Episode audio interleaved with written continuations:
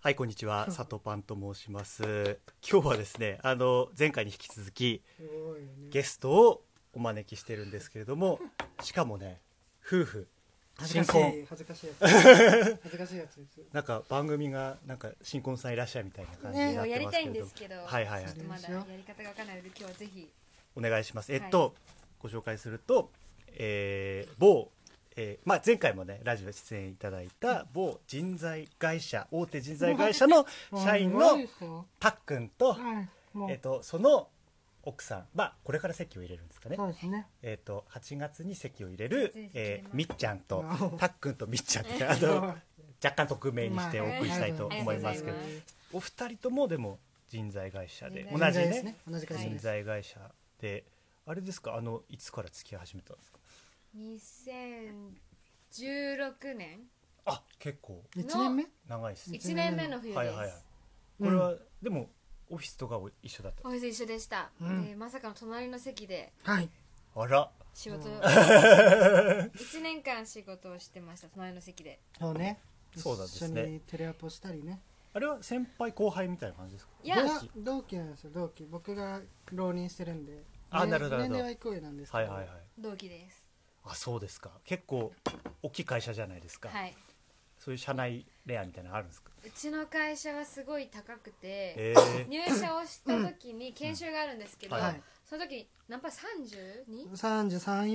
33.4% 33.4%もうパーみたいな数字が出されて、皆さんはこの数字は何か分かりますかみたいー、33.4%、な、はいで結構なんだろうこ高いれ数字1年目が新規上げる数かな、えーざわざわみたいになったら、はいこれは社内の結婚率です出て、え10人に3人は社内社内で結婚してるらしいですすごい率ですねすごいですよそんなことありますそんなこ結とあり構まオすフィスでも全然います、いるねイチャついてるんですかあそこは結婚してるとそかうですね一な応んか嘘か本当かは分かんないですけど、はいはなんか地方の支社の人たちはなんか資材ルームから1時間出てこなかったみたいな話とかもみんな何を笑やい何話をっ笑い話やってるんだっていう感じですけどていうのはね結構聞きまはいす、はいは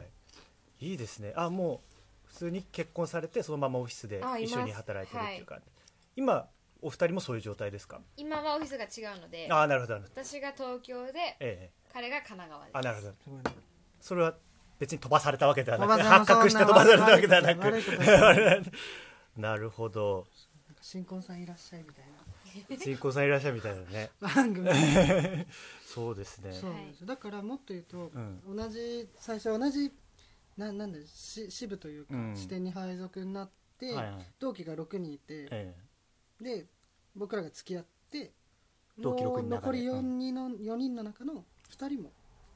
あそうええほぼもうで全員も全7員分の4ええ付き合う彼氏そんなことある彼すごいなんか異常だよねうんなんか結構その話するって、はいはいえやばって言われますなんですかテラスハウスなんですかでも私たちもね、はいすごいええ仲が悪いで有名で、仲悪いのにでも仲悪いだから7人個別では仲いいじゃなそいう7で人 7人で一緒に飲んだことあるのが、はい入社してすぐの配属の時すかと、え私が移動するタイミング、うんうんでもうその2回しかはいは7い人で飲んだことないんですよ、えなるほどでも上司とかからもう本当にお前らの代仲悪いなって言われて、まあ、そうなんですよって言ってた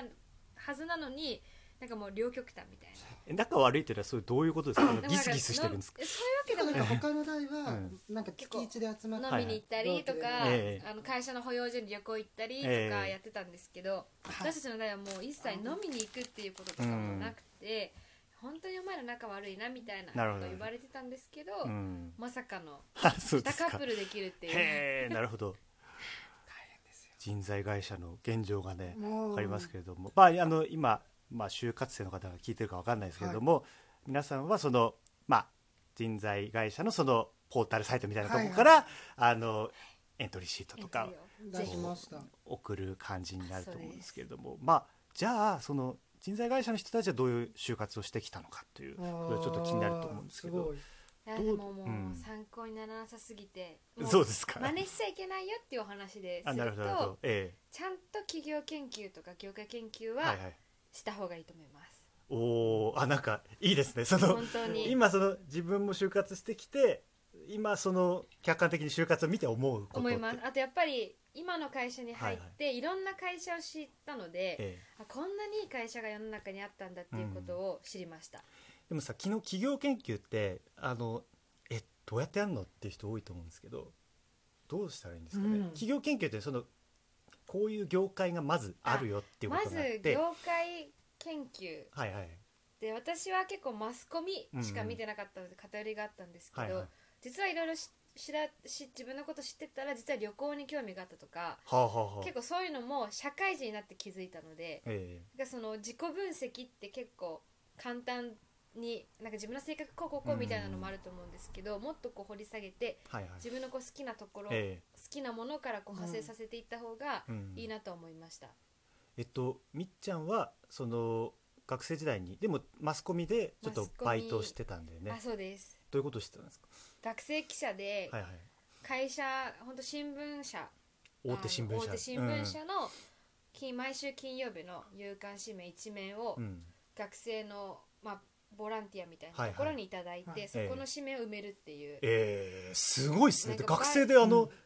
そうなんですよ紙普通のもう大手し新聞の紙面を梅ちゃん埋めるで原も原稿その書いてたっていう原稿書いてましたなんでその結構へ新聞社が素敵というか、うんこうやっぱ学生なのでネタ集められなくて埋められないっていうこともある可能性もあるのに信頼してうんちゃんと判明いただいたっていうのはその会社がすごいなとは今社会人だと思いまうすん、自分で、まあ、文章を書いてこう世はいの中に出せるっていう、そういうまあ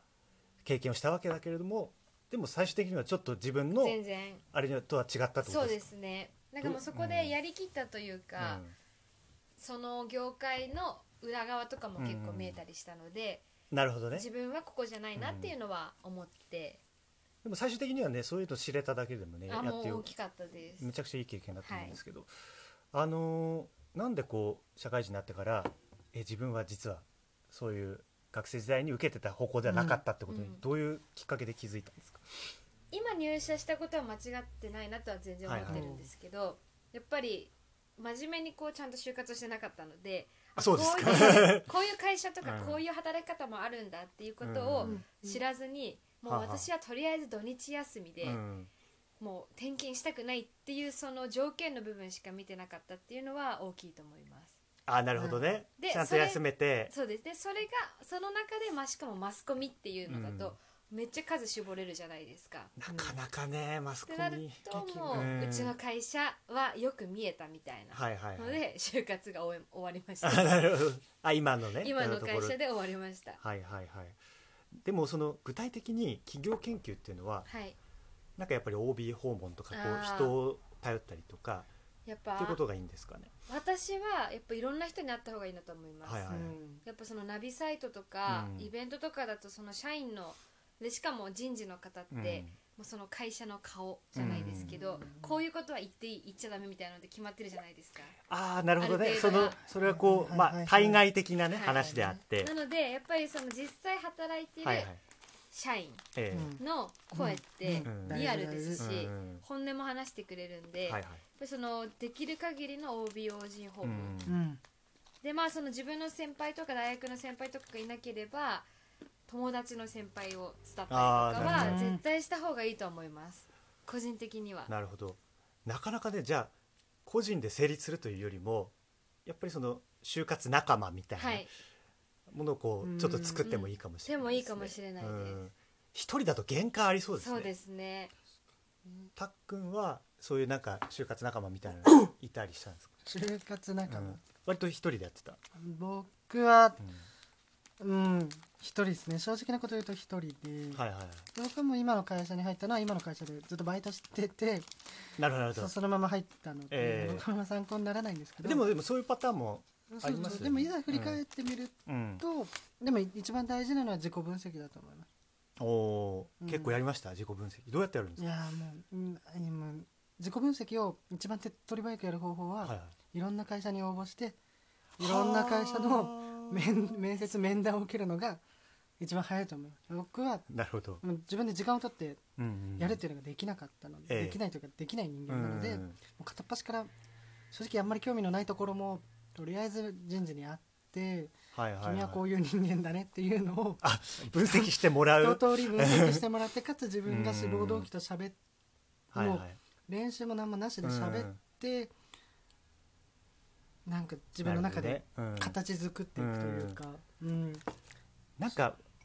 一人だとわかんないよ ねあもうこれ一人で考えても結局外側からどう見えるかの方が、うんどうしても就活だと大事になっちゃうので、そうですねそういうのを考えるとやっぱりいろんな人に会ううんうんうんっていうのはその自己分析においては大事だうし、ん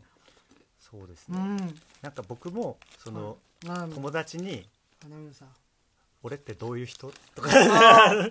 過去分析だよねあそっちだね「俺ってどう見える?」みたいな話をやっぱ自己分析は限界がありましたね自分あーがこうっていう二十はい何はい年間生きてきた、ええこうっていうのってなかなか変えられないので、ううんやっんぱ他己分う析でんああいう親以外とか、はいはいそれこそ私学生記者やってたので、学生記者のかそのうんあいい会です社のね先輩とかに聞いてました、親だとかなりバイアスかかりそうですでも結構やっぱり自己分析って簡単に言いますけど、うんはいはい奥が深いなと思ったのでそうですね確かにいやでもそれは多分社会人になってからもやり続けなきゃいけなくてそそうですよねのそれはね なんか辛いことあったんですかいやいやいややっぱり一人だと成立しないしうんもうしんこのうんこれを就活生が聞いてたらまあ仲間を頼作っるてうん先輩を頼るということをねちょっと一度やってみたら楽しいいかがでしょうかというおーすごいお話でございましまたとまるんですこの人はまた次回お会いしましょうすごい綺麗に